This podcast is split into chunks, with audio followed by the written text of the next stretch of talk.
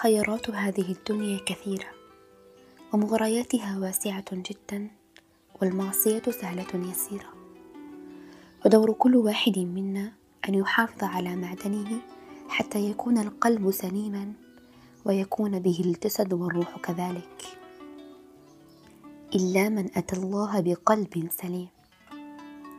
سليم من الفتن والشوائب سليم من العلل. المنزلقات خطرة جدا في بيئة متفسخة تماما كالتي نحيا بها والحرام سهل الوقوع فيه. والشبهات محيطة بنا ونحن فيها وحولها طوافون.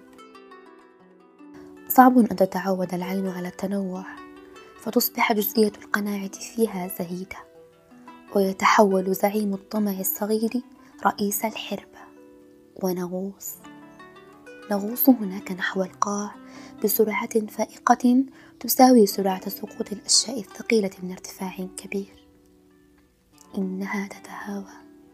كذلك الأعين والفؤاد والمعادن تتهاوى في تلك البيئة ومع تلك الخيرات الكثيرة.